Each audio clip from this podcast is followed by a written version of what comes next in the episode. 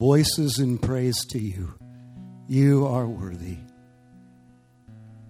Worthy because of who you are, the God who is exalted, that reigns today, has always reigned, will always reign. The God who conducts that reign in righteousness, in justice. God who is holy, holy, holy. Sovereign.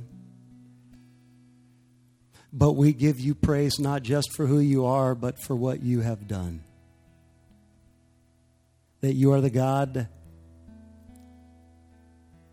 who did not spare your own holy, perfect Son, but gave him up for us all.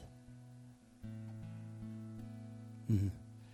And the promise contained in that, that if you did that for us while we were sinners, while we were enemies, opposed and in open rebellion, fighting against your truth and your righteousness, if you did that for us, gave your son for us when we were in that condition, now that we have been redeemed, now that we are clothed in the righteousness of Christ, and you see us as you see your son, what are you going to do for us now? And the answer from Scripture is that you're going to graciously give us all things. And so we come, eyes focused on heaven, your glory, your power, feet on this earth, walking through the trials and the temptations and the struggles and the battle with the flesh and come to you as a needy people, but we come to you, God, believing that you have given us all things in Christ. Help us to grasp that more deeply and to come into and realize and use all that you have made available to us through your Son. So that we can rise up in the very power of the resurrection of Jesus Christ and live our lives in that power and be the men that you want us to be the husbands, the fathers, the women that you want us to be, the wives, the mothers, the co workers, the friends. God, we, we want to be used for your glory. Just remember the prayer of Jesus, John 17, end of his earthly life, said, I brought you glory, Father by doing what you gave me to do. Oh, we need to latch onto that, Father. We need to bring you glory by doing what you've given us to do.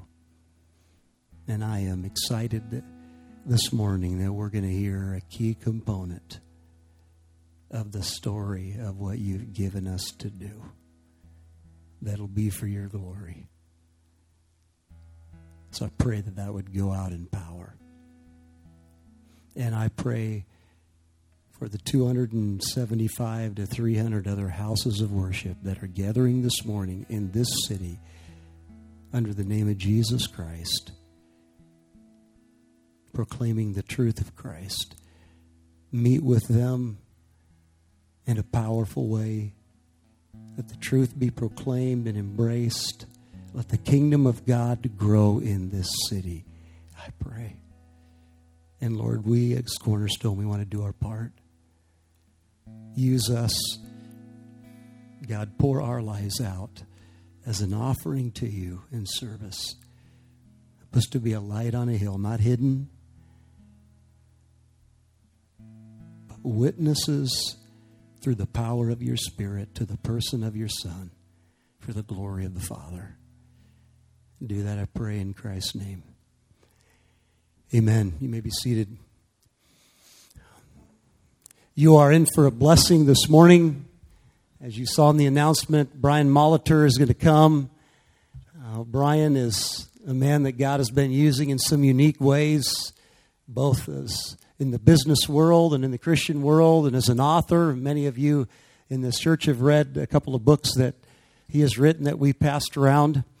And Brian's ministry just goes hand in hand with what God has been doing here at Cornerstone Church. It's just an incredible fit, orchestrated by God, that has brought Brian here, I believe. He's the He's a husband and a father of four and has raised up godly kids serving the Lord. He's got a great track record there. I uh, spent a couple hours just getting to know him yesterday, and that was a, just a kindred heart there, Brian. It was just great. I'm excited about what God's doing through your ministry and what He's going to speak. I want to say this to you. This is the greatest endorsement I could give, I think, uh, to someone stepping into the pulpit here what you need every Sunday morning when you come here is you need to hear a word from God. That's what you need. More than you need anything else, you need to hear a word from God. I need that. Man, here's what I believe. I believe without a doubt that Brian Molitor is bringing a message directly from the heart of Father God to us. And so, with great joy, I give you the pulpit, brother. Thank you. Good morning. Good morning. Everybody doing all right? Oh man, it's afternoon. Good afternoon. I don't get that wrong. I'm from Michigan, so my body doesn't know what time it is. It's dinner time or something, but you know, when you travel in the different time zones, it's just kind of bizarre. We are going to Australia to minister over there, and it was a 14 hour difference. My goodness, I, I was walking around on my hands. You know, it's crazy. But I greet you on behalf of the Molitor family. Uh, the best part of me is back in Michigan. I've been married to Kathy for uh, 29 years, and uh, she's, a, she's a real trooper. Um, the calling on my life takes me to different places, and if you don't have somebody that supports you in that, then it's kind of ugly, right? It's ugly to leave, and it's uglier to come home. So she's a real gem. And um, as Pastor mentioned, we've got uh, four kids that we've raised. And Christopher is uh, 28. Uh, he's a singer songwriter from, uh, he's in Redding, California right now neat young man. And Stephen is 25. Uh, he got married three years ago and has given us one granddaughter, Bella Esther, who's the most beautiful child in the world, of course. Am I biased? Absolutely, but that's how we do it, right? Any grandparents in here? How many grandparents? Well, you know what I'm talking about then, right? They're just, uh. And I remember when, before I had grandkids, how they used to tell you that grandparenting was really awesome because what did you get to do with them? and then hand them back. You got it. And that's exactly what we do. Yeah. And I had, I had uh, lunch with um, my daughter in law and, um, and little Bella um, two days ago, I guess, just before we flew here. And it was, it was bittersweet, you know. It was bittersweet because it's just, it's hard to leave them. It's just really hard to leave them. And it's so cool. I see so many parents out here. You got young, they got the young babies. They got the little chewy thing in there, you know, that little, right? And it's just, it's just beautiful. It brings back so many good memories. So uh, Stephen's going to have another one that will be here. So I've got another granddaughter. Uh, her name is Joy that will be here next month. And then uh, the apple of my eye is Jenny, my daughter, who's 23. And uh, she's at home. She's working on a curriculum for girls. Um, God put it on her heart. She graduated from university. She could go off and do anything she wanted. And the Lord put it on her heart to create a course for middle school girls to help them deal with the stuff that they have to deal with. Isn't that cool? That's just, that's just the, the heart of God in her. And my youngest is Daniel Elijah. So you think there's a little bit of a calling on that kid, you know? Daniel Elijah. Yeah, he's, uh, he's quite a guy. Um, he's on his way back to school now. He had a stint in New York City modeling, of all things. You know, one of my kids is a model. Yeah, he looks like mom. All right, I heard it. I heard it over here. Yeah. Thank you. But, um, but every one of them, God has captured their hearts. And they're not, they're not little churchy kids. I mean, these are rough and tumble guys. You know, they get out there and mix it up, and they like to hunt and fish, and they've done 19,000 stupid things in their life. So, you know, don't ever, don't ever let anybody kid you that, you know, young people do stupid things. They just do. And, and whether they're godly young kids or not, but that's why we're here. That's why we're here. And we try to keep them from doing the real bad, stupid things so that they can stay in the game. Amen? So anyway, that's my gang. Um, uh, this ministry that we carry called Malachi Global Foundation was uh, birthed in South Africa in 1997. I was over there doing a project for um, the nation of Benin. Kind of a long story. We won't go into that. But um, as I was there, I was there for two weeks, and just the culture and everything. The the Holy Spirit was just downloading to me the importance of pouring into the next generation.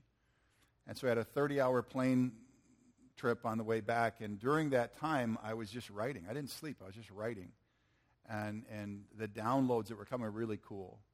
So I came home, I did a rite of passage for my oldest son, Chris, who at the time was about to become 13. And 30 guys came. It was an incredible time for, for Chris and the men. And some of the guys said, Hey, Molitor, you got to write up an outline. We want to do this for our sons and our daughters. I said, Okay. So I started writing the outline. And Pastor, it was one of those weird times that you know you're hearing God, right? It wasn't the chilly the night before, you know what I mean? And you're, you're getting it. And uh, I really felt like it was like, hey, write a book out of this. So I wrote a book, and then another one came, and another one. So we wrote some stuff for raising boys and raising girls. And, and then churches started to call. And next thing I know, we're all over the world sharing a message of uh, connecting the generations. So, um, what's really cool is uh, when I go someplace, I know it's an assignment. Uh, there's no circuit in my life. Okay, uh, we we don't market like, hey, woo, here we are. We just pray. Say, God, you open the doors, and this door opened. So I know I'm here at the right time for the right reason.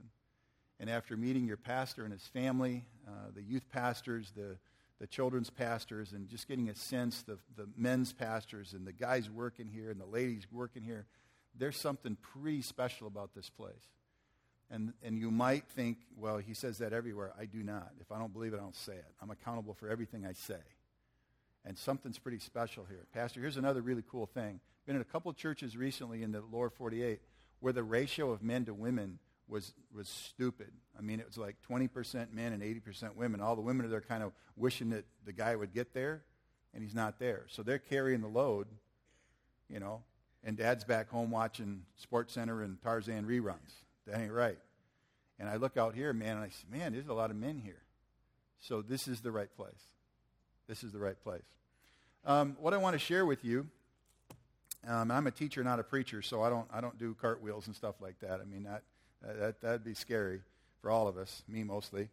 Um, I want to share with you kind of a comparison of two people in the Bible. Is that okay? Two people in the Bible.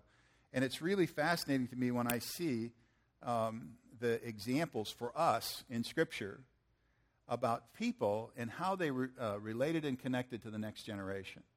So go with me, if you will, to 2 Timothy. That's where we're going to start. That's where we're going to start. And Second Timothy, to me, is really about Paul. Because Paul's the guy that wrote this to Timothy. All right, you with me?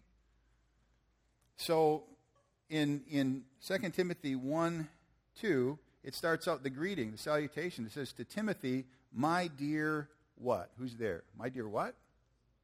Say it loud. Son, my dear son. Wait a minute. Paul wasn't married. So is this like the latest scandal? right? Where'd this Timothy guy come from? Huh? Out of the woodwork. Paul, what's up, buddy? No. It's a spiritual son. God, in his wisdom, brought Paul together with Timothy that they would be connected.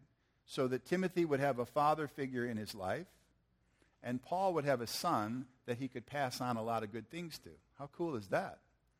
Well, guess what's fixing to happen around here? Right? That's what we say in the southern states. There's a whole lot of Pauls in here and a whole lot of Timothys out there, and there's going to be a connecting. Doesn't that sound cool? A whole lot of connecting. There's a whole lot of young people, and we'll just focus on the guys for right now, that need somebody that looks just like you to be a Paul in their life. Because without you, they got nothing. Without you, they're going to learn through sink and swim, trial and error. There's a lot of pain in that, right? Have you noticed? Trial and error is hurtful. Well, guess what? When you come into the life of a Timothy, you save him from a lot of pain. Now, ladies, I'll address you as well because there's a lot of young ladies out there that family is not good. I don't cast any blame. I'm not pointing fingers. I'm just telling you there's a bunch of young ladies that need somebody that looks just like you. And just like you, and just like you, to say, I got a little time. Let me give you just a little time. Let me teach you some things about becoming a woman that will really help you. How's that sound? Can you imagine the joy in a young person when somebody like you shows up and goes, Hey, I got you. I got you covered, right? It's important. We're losing a generation because folks like us are not stepping up and going, I got you. I got a little time for you, right? I was in Chicago, Pastor. I was in Chicago. I was doing this big men's conference. It's huge. Just hundreds and hundreds of old hairy legged rascals out there, you know, old scrubby faced guys. And we're teaching all this stuff and mentoring and blessing and rites of passage and all that. It was really cool. And we take a little lunch break. Well, lunch break, a lot of times I just sit down. I'm not going to lunch because I don't want to talk anymore. Everybody clears out of this place, right? This is this huge deal, and you got youth stuff going on, you got men stuff going on, whatever. And I'm sitting there, and uh, I kind of dressed like this. This is this is my preaching clothes. This is okay in Af- in, in uh, uh, where are we at? Uh, Alaska. Yeah, yeah, Africa. Africa is too hot. And uh, I'm just sitting there. I'm probably looking like the gardener or something up here. Man, I feel like I fit in. And down there, you're kind of a little more fancy with the ties, schmancy, and all that stuff. And I'm just sitting there. And this young guy comes in. Man, he's beautiful. This kid is just beautiful, like 24 ish. Just the most handsome kid, just shining. You know, you know what I'm talking about? Just this beautiful kid. And he comes in, man, he starts looking around. We had some of the books and materials around, you know, and he's looking around. He goes, Man, what's going on here? What's going on? He's just all excited. One of these guys, you know? It's like, go decaf, dude. Come on, it's noon. Relax. and uh, what's happening? So I start telling him, well, you know, we're connecting the generation. We're getting the men ready to really mentor and connect. And it, this guy looked at me like I shot him in the forehead with a diamond. He just, what did you say? I said, Yeah, man, we're getting the men ready to, to, to reach out to the next generation and to mentor and to love on them and, and teach them stuff, you know, how to shoot straight and how to catch that fish and how to treat women with respect and so on. And this kid starts crying. He starts weeping. And I, I don't know what's going on. There's no script for, life, for, for life. You know what I mean? It just happens, it begins to unfold. So this beautiful young man is standing, he's just crying. And I'm like, dude, what's going on? He says, uh, he says, you don't understand. He said, I just recently graduated from one of the top uh, Bible colleges in the nation. If I said the name, you would all know it. He said, uh, when I went there, I knew there was a call of God in my life.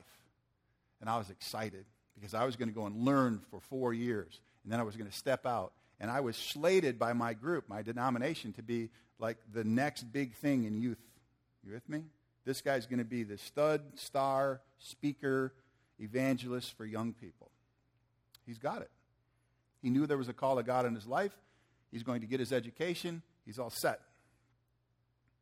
He says, But I don't just need teaching, I need a mentor. So he went to his first professor and he said, Sir, I'm Joe Blow. There's a call of God in my life. I need a mentor. Will you mentor me? And his first professor said, No, I don't have the. Very good. He went to the next one who said, No, I don't have. He went to the next, the next, the next, and he finally found the one. And the one said, No problem. I will pencil you in for 30 minutes a month. I've got to go now. And here's this beautiful guy. God's call on his life very strong. He's leading a conference with a thousand young people. They're taking lunch the same time we are. A thousand young people. He's the stud speaker. And he's telling me, he said, I don't have the goods. I, I don't have it. I, I got the paper. I studied. I got the degree, but I, I don't have it. What do I do? And I cried with him, prayed for him. I said, Go get him, dude. Just go do the best you can. And so he limped off, right? Not physically, but spiritually. He limped off. Okay? Let's not have that anymore. How many young people are within 10 miles of this place that are just dying for somebody just like you just to give them an hour a week, right? It's life changing. Some of you are sitting there, you're going, You don't understand, Brian. I, you know, I'm not this big fancy schmancy preacher. No, no, no, no, no, no. You're a man. You're a man of God. You're a woman. You're a woman of God. You have exactly what some young person needs. Exactly what they need. And if you're open, God will connect you with a spiritual son or daughter. And even some of you in your 20s, you're going, oh man, I'm still just, no, no, no, no. To a 10 year old, you're a superstar, right? There's always another generation bumping up behind us. All you got to say is, sign me up. Let me help with the kids here in church. Let me help with youth. Let me help with the children. Pastor, what are we going to do? And a plan will come together. And you will transform the world around you. It's very, very powerful. So there's a call coming. So Timothy has this spiritual son. Spiritual son. I've got many spiritual sons. Some are white, some are black, some are different colors. But they're my sons. I treat them like they're my sons. They call me when they need advice about marriage or raising kids or buying property or business and whatever. It's really cool. And I have time for them only because I made time for them. Some are going to come to you and they need you desperately. So let's see if we've got Timothy hearts or maybe this other kind. What I like about this, too, I want to honor the women that are here. Paul makes it very clear that the sincere faith in Timothy first lived in who? His grandmother Lois and his mother Eunice. How many grandmamas we got in here? Quite a few of you. God bless you, girls, because look at this recorded in Scripture for all eternity. What God wanted to affirm was your work with the next generation. And we don't know a lot about Timothy, but we don't get a sense that he had a dad around, right? So, who carried the load? Mom and grandma? Probably have some single moms in here. God bless you. Keep up the good work. Okay? It wasn't God's plan, but you're making it work. Because grandmama and mama carried Timothy to the point that his life intersected with Paul's. And when his life intersected with Paul's, I bet you mama and grandma went, ah. Can you see it? They got him that far. And, and the faith in him came from mama and grandma. So good job and keep up the good work. And even when it seems like they're not listening, they're listening. I bet you there were times that they were about ready to whip on old Timothy, but they hung in there. All right? So, so Paul's talking to Timothy, and I'm just going to jump around here a little bit. And Paul says, What you heard from me, keep as the pattern of sound teaching. A little bit later, he said, uh, Things that you've heard from me, say in the presence of many witnesses. So, what we're getting the picture of is this is a man that took enough time with Timothy, and they talked about a lot of things. So he taught him. So Paul taught Timothy a lot of things. Let's keep looking here. Over here in 3, 2 Timothy 3 1, Paul really gets cranked up. He goes, Now mark this. Imagine somebody talking to you and saying, Hey, mark this. In other words, hey, Timothy, pay attention to this. This is really important. So mark this. In the last days, there will be terrible times. People will be lovers of themselves, lovers of money, boastful, proud, abusive, disobedient to their parents, ungrateful, unholy, without love, unforgiving, slanderous, without self control, brutal, not lovers of the good, treacherous, rash, conceited, lovers of pleasure rather than lovers of God, having a form of godliness, denying the power thereof, have nothing to do with them. Does that sound a little bit like today's world? Does it not? That's a lot of what's going on in the world today. And Paul's going, look, dude you're going to be right in the midst of a whole lot of crazy stuff. And so he was alerting him to what was coming. He didn't go, well, let him just get out there and sink or swim, man, whatever. Just, just give it a go, son, and it'll work out. No, he said, look, let me tell you what's coming. This is what a mentor does. A mentor says, hey, young lady, hey, young man, here's what's going to happen when you go to that party. Yeah? Here's what's going to happen when you start driving a car. Here's what's going to happen when you go off to school. He's saying, be, be aware. That's what we must do for the next generation. Otherwise, we're just going, give it your best shot. Craziness. Let's not subject our young people to that kind of stuff. Wow, what happens next? Let's see. I love the Word of God, it's so much fun. Paul says in 3:10, "You, however, know all about my teaching, my way of life, my purpose, faith, patience, love, endurance, persecution, sufferings." Okay, how much does he know? What's the word? How much? All. All. This is a man describing a relationship that's real. This is not a guy that says, hey, mentoring means 30 minutes a month. No, they spent time together. Old Paul, in the midst of everything he was doing, had time for this young man. Isn't that cool? He knew all about him. Wow. What happens next? I like it down in four. He says, In the presence of God and of Christ Jesus, who will judge the living and the dead, and in view of his appearing in his kingdom, I give you this charge Preach the word, be prepared in season and out of season, correct, rebuke, encourage, and with great patience and careful instructions. When he says, I give you this charge, in essence, he's calling him into the ministry. Are you with me? He's affirming his life's purpose and call. He's saying, This is it, son. And Timothy, he was probably filled with doubt, like some of us still are about our lives, right? Anybody who's filled with doubt, or is that just me once in a while? Right? And when somebody in authority comes along and goes, Look, this is it. Yeah, what you've been feeling that God's calling you? Yes, He's calling you. I bet you Timothy was just one happy puppy. I bet he's like, yeah, man, this is it. Because the guy that's my father figure said, I got it.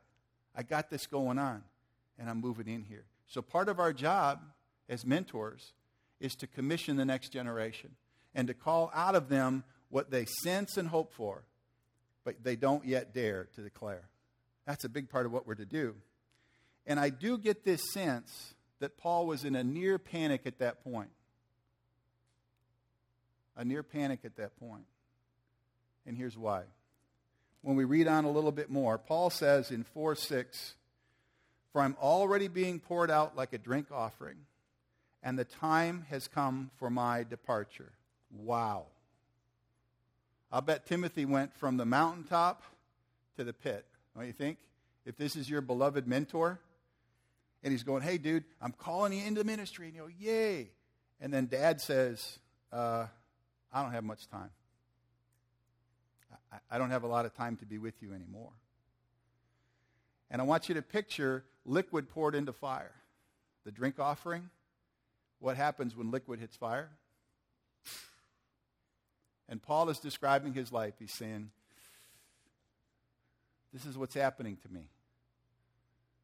This is what's happening to me. There's not much time left for me.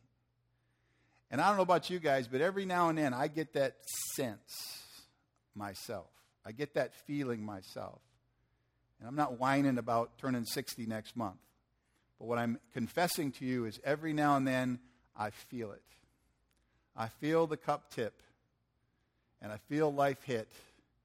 And I see the vapor go.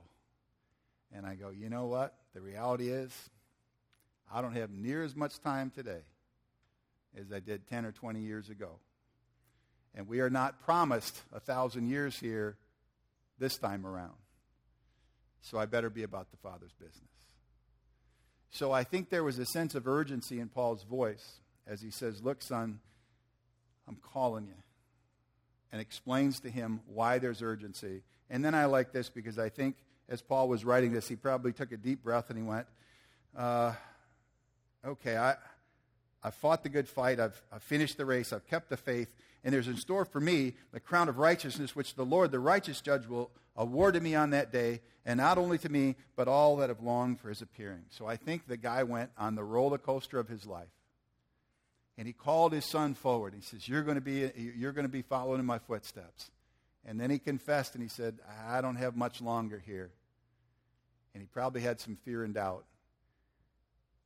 And then just, God just came and touched his heart and he says, Hey, but remember, remember, remember, I got you. I got you. You've kept the faith. You've fought a good fight. And everything that you've been promised and everything that you've been telling people about and risking your life for and being beaten with rods and hit with stones and shipwrecked for, it's real. I bet you Paul just went, ah, okay, okay, and sent it off. So when we read about uh, Paul and Timothy, you guys, what we see is an individual that gave his life for somebody in the next generation. Okay, so we got that. So that's Paul and Timothy. I want to share one more with you here. We're going to go back to 2 Kings 18. And we're going to read about a guy, his name was Hezekiah. He was a king. Hezekiah. And Hezekiah was an interesting guy. Here's how he's described in 18:5. Hezekiah trusted in the Lord, the God of Israel. There was no one like him among all the kings of Judah, either before him or after him. He held fast to the Lord and did not cease to follow him. He kept the commands the Lord had given Moses. The Lord was with him, and he was successful in whatever he undertook. How does that sound for a legacy? Pretty cool? Would you like that to be said about you? He's like, Yeah, man, I'm the man. Right? Everything's good. The Lord is with him. There was nobody like him before or after. Wow, this is quite a, a studly guy. Let me read more about him, though. I got to learn more about him. What happens here? Well, over in 19, his kingdom is being threatened. And when you're the king, you're kind of responsible for dealing with those threats, right? Man, it's kind of like us in our home. When our home is threatened, we're responsible. You see, we, you can't delegate that to somebody else. You can't call the pastor and go, hey, you're responsible for my family. No, that doesn't work like that. He'll help you, he'll pray with you, he'll counsel you, but that's not his responsibility. So the king has got to be responsible for the kingdom. Okay, so this big threat comes, and Hezekiah, what does he do? Um, he prays. He says, Now, O Lord our God, deliver us from his hand so that all kingdoms on earth may know that you alone, O Lord, are God. Mm-hmm. And then Isaiah shows up, the prophet, and he says, um, Here's what God says I've heard your prayer, and I will deliver you. Okay, so I want you to see what's happening here. You have a king and a kingdom, you have a threat against the kingdom. The king does what? Prays. And God answers and says, I got your back. I'm going to take care of this. And in one night, 185,000 Assyrians that are coming to destroy the kingdom are wiped out. Got it? That's pretty powerful, right? So you got it. Hezekiah prays, God hears, answers, the kingdom is saved. Pretty cool. Let's read on, though. This is very interesting to me. Over in 2 Kings 20, in those days Hezekiah became ill and was at the point of death. The prophet Isaiah went to him and said, This is what the Lord says Put your house in order because you are going to die. You will not recover. When Isaiah shows up at your house, you're like behind the couch, pull the drapes, tell him I'm not here. You know what I mean? He's that kind of guy. You don't want to see this dude showing up at your house. But he made it through. And he says, uh, Got a word for you. I can just imagine old Hezzy. He's just like, Dude, lay it on me. It's got to be something good. He says, You're going to die. Dang it. Ah. He says, You're not going to recover. Get your house in order. I don't know what that, what do you get your house in order? How do you do that? What do you, drapes? What do you, you know, wash the floor? I don't know. But get your house in order because it's over, right? And when Isaiah says it, it's going to happen. He's seen ample examples of that for years. It's going to happen. Hezekiah's response he turned his face to the wall and prayed to the Lord. Remember, O Lord, how I have walked before you faithfully and with wholehearted devotion and done what was good in your eyes. And Hezekiah wept bitterly. Threat to the kingdom, threat to the king. King prays, king cries. What happens? Before Isaiah left the middle court, the word of the Lord came to him Go back and tell Hezekiah, the leader of my people, this is what the Lord says I have heard your prayer, seen your tears. I will heal you and I will add 15 years to your life. Wow. Quite a turnaround, eh? You going to die, boy, to eh, take another decade and a half. Kind of a switch, right? Okay. So Hezekiah gets another 10 and a half years. Wow. What's he going to do with that? Because up to this point, he's the man. There was none like him before and after, yada, yada. He's, he's just this awesome dude. He's defending the kingdom. He's praying. God is hearing him. He's answering. Everything's good. Hmm, what happens next? Uh, down here around uh, 2012, the, the king of Babylon sends letters and sends envoys to Hezekiah's kingdom. This is, this is the enemy. Babylon is the enemy, okay? We don't really want to be dealing with them, especially when you're the king. And Hezekiah shows him around, like all around. And Isaiah comes back and he says, uh, What these men say, where'd they come from? Hezekiah says, They came from a distant land, from Babylon. The prophet said, What did they see in your palace? Oh, they saw everything in my palace. Uh, there's nothing among my treasures I didn't show them. The king is not supposed to expose the, the great things that God has allowed him to, to gain, whether it be people or things, to the enemy. The enemy is not supposed to have access to us or our stuff. Make sense? And the leader was supposed to say, uh, No, boys, thanks for the letter. Thanks for the card. We'll drop by, do lunch someday, get out of here. He didn't. He opens the kingdom up and just goes, Yay, y'all come in. Check it out, man. Dude, I got gold, I got silver, I got weapons. Hey, check it out. No. He was not defending the kingdom. The king was not defending the kingdom. He let the enemy in. You following me? This is not good. This is not good. Then Isaiah said to Hezekiah, Hear the word of the Lord.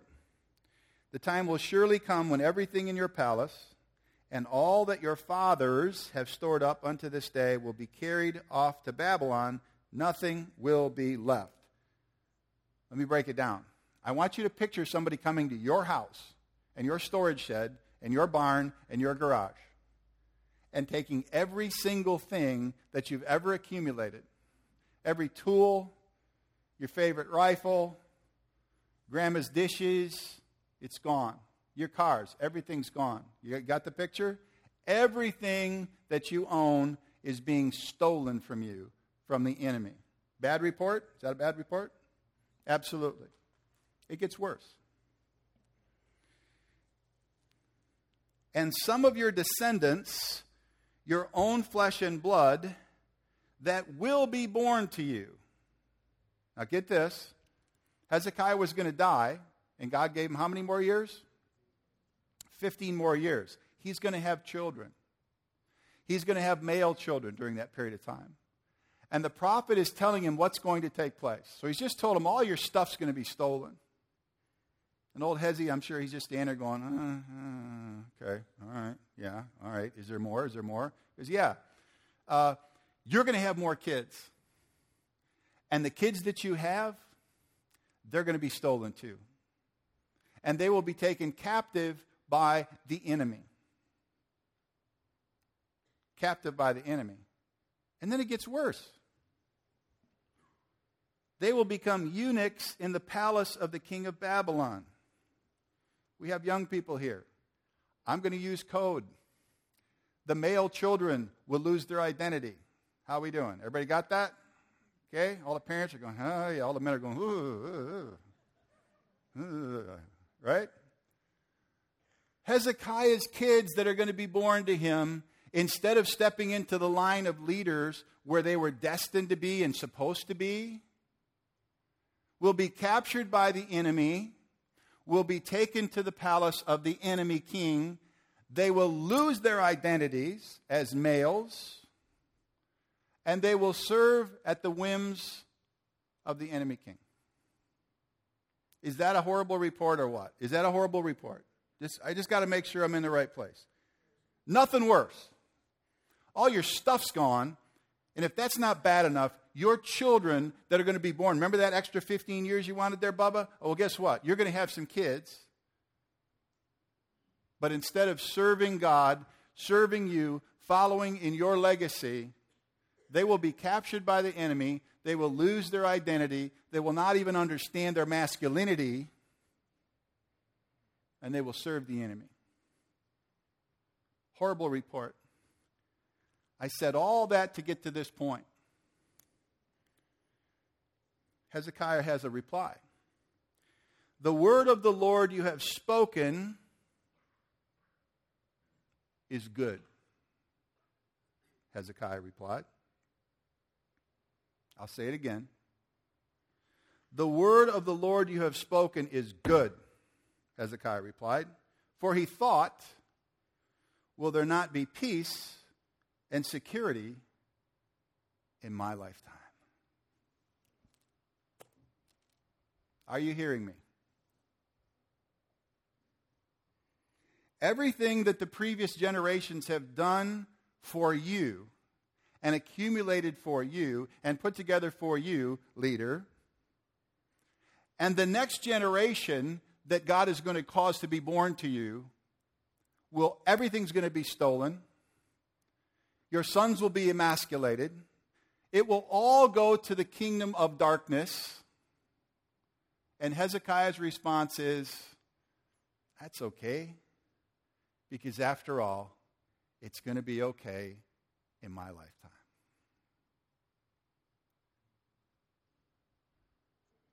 What do you think? How does that strike you? This is the guy who's, when his, uh, when his uh, kingdom was threatened, what did he do? He prayed. And what was the response? God answered, delivered him. Then he's going to die. He's going to die. And what did he do? He prayed. He shed tears, and God answered. And now comes the worst report of all that everything is going to be stolen, and your kids are going to be stolen. They're going to lose their identity. And what does he do? He goes, It's okay. Eh, it's all right. I'm tired. I'm pretty busy, this whole king thing. I'm pretty busy. You know, my life's been too full. I'm a little stressed out. Tell you what I'm going to do. I'm taking a pass on this one. As long as there's peace and security for the time I'm still breathing, that's all right. I don't care about the next generation. In the two examples I've shared with you, you had one individual that gave up his life for the next generation.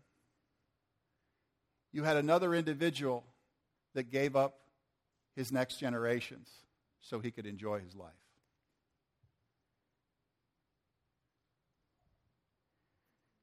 And this is recorded in Scripture for all eternity. Here's my question Which one do you relate to? I know which one you like better, but which one do you relate to in your life? And the call is this God deeply cares about the next generation. Just as he cared about you when you were the young ones, guess what? He cares about the next generation and the next and the next. Does he favor one over another? I don't think so. But once we reach a certain age, we have no business complaining and whining about what didn't happen for us. It's gone. Can't fix it. Right? But it's our job to make sure it never happens again for another generation. It's our job to be like Paul, who says, Yeah, my back hurts and I don't sleep very well, and I walk kind of funny. I'm not real good looking and all this stuff, not real eloquent, but doggone it, I'm going to make sure that there's some Timothys that can carry the ball forward. Because he knew the power of the call, he knew the importance of the gospel, and he knew his time was limited. And I would submit to each of us, our time is limited. We don't know how much time we have. And what's fascinating to me, because I get to travel all over the world and talk to important people, I watch some of the most important people that are spending their final years trying to get as much stuff as they can, experience as much stuff as they can, buy the little sports car and hang out with a little chickie and, and all this stuff. And there's a female version of that too, by the way, so it's not just men. I'm talking to both genders here. And I look at that and I go, dude, do this. You're going to run into a real nasty wall because the reality will hit at some point really soon that that was not the call on your life. And there are a lot of people that will sit in any church service and they're going, I'm not a pastor, I'm not an evangelist, man, I don't have an official position, I don't know, there's just not much for me to do. Oh, no, no, no, no, no. This room is filled with Pauls and Paulettes, I assure you. And there's a lot of Timothys, some in the room here and some uh, within just a few miles of here, that are just uh, begging and dying for somebody like you to go, I got you. I give you more than 30 minutes a month. I got you. And just start pouring in there. One of my favorite spiritual sons, his name is Brian Pruitt. He's an African American young man, All American football player. Played at Central Michigan University. Was in all the bowl games on the Bob Hope football specials back then and all that. He's my Timothy. Okay? And we are a funny pair when we go speak together because I'm tall and white and he's short and black. But he's my son. He's my son. I'm his dad. Okay? Did, did, did we do something official and legal? No. Better than that. God put us together. You see? So are there people out there that need you? Yes. Will you answer the call? I hope so. Yeah, but you don't understand, Brian. I haven't lived a perfect life. I was a flaming idiot for 30 years. I was a godless fool for 30 years, man. Had nothing going. Had a face to face encounter with God. It all changed. You can start today and create a phenomenal legacy. You can be a Paul. You can be a Paulette if you're willing.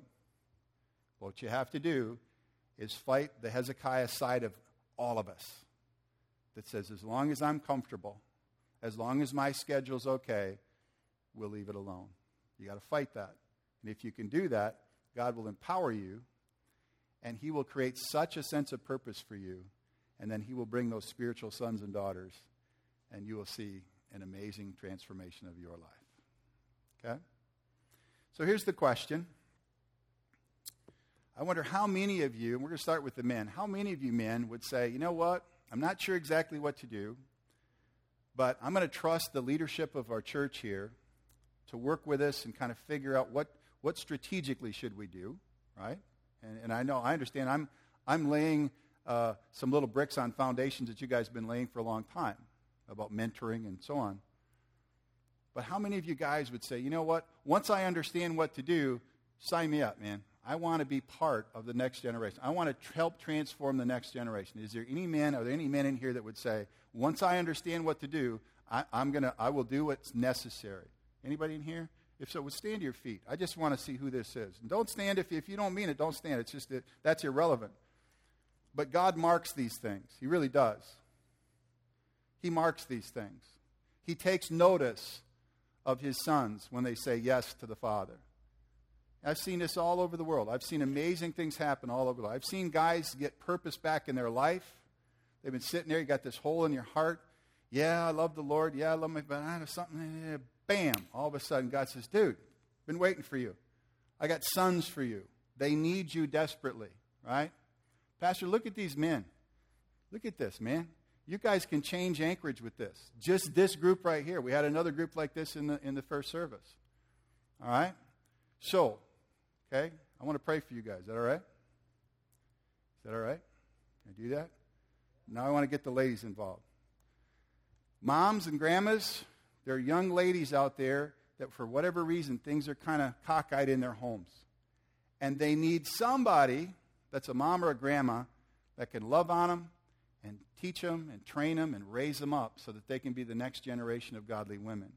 Now, some of you, I know some people are really busy and all that stuff, but some of you in here, some, that's just stirring in somebody's heart. Who is, who is that? Ladies, who is that? Who's willing to say, once I understand what to do, uh, I, I'm willing.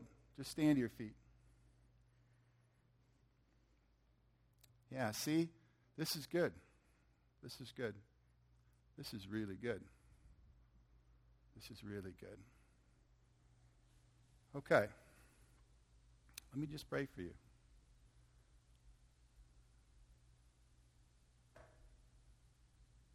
Yeah, because see, there's, there, there's another really cool thing that happens for those of you that are standing up. Some of you have been deeply wounded. I'm not asking who it is. Some of you have been deeply wounded. Just nod at me if you think that's true. Anybody been deeply wounded as you were growing up? Guess what? The scripture talks about the comfort with which you've been comforted. You're going to give that to other people. And just by standing today, by an act of your will and your heart just turning to that next generation, you watch and see the healing that comes in your life.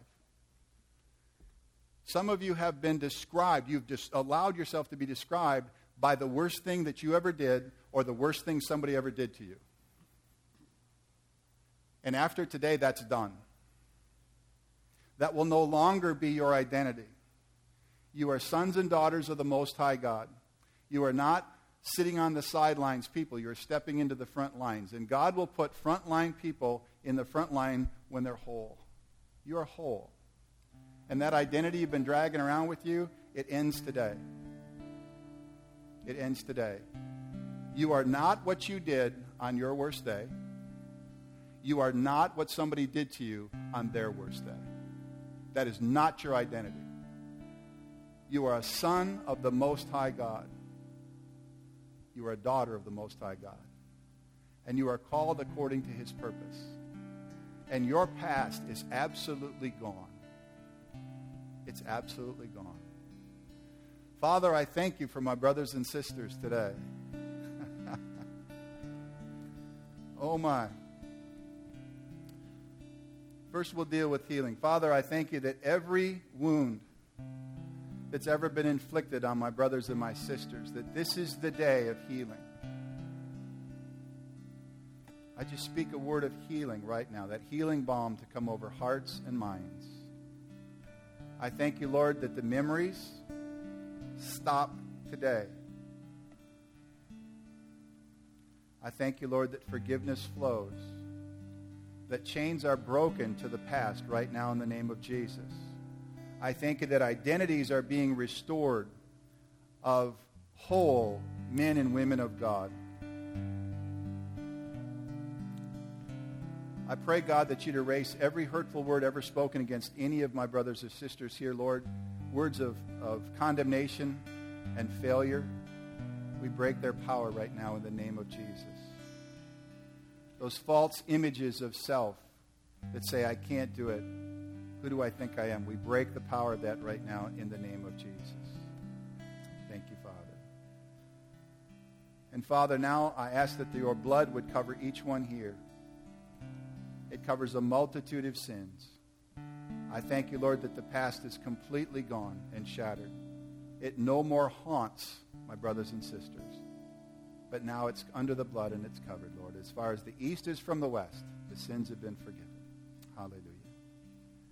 Now, Father, I pray for courage, compassion, and conviction for each one standing. And I pray, Lord, that the things of this world that would keep them from fulfilling their commitments to this next generation would fall away. And I thank you now for connecting within this church body the right men, the right women, the right vision, the right structure. And then, Lord, we call in the young ones to be ministered to. Now, Father, there's one more thing. There's some of those standing that have young people uh, of their blood that are wayward. And Father, you've done this every time, so we're going to do it again the wayward ones from this body, the young men and the young women that have chosen to go a different way, I decree and declare that they come home today. And in the name of Jesus, I call them forth. I call them home from the north, the south, the east, and the west. And I break every ungodly, unholy alliance and relationship that's captured these young people. They will not serve the enemy.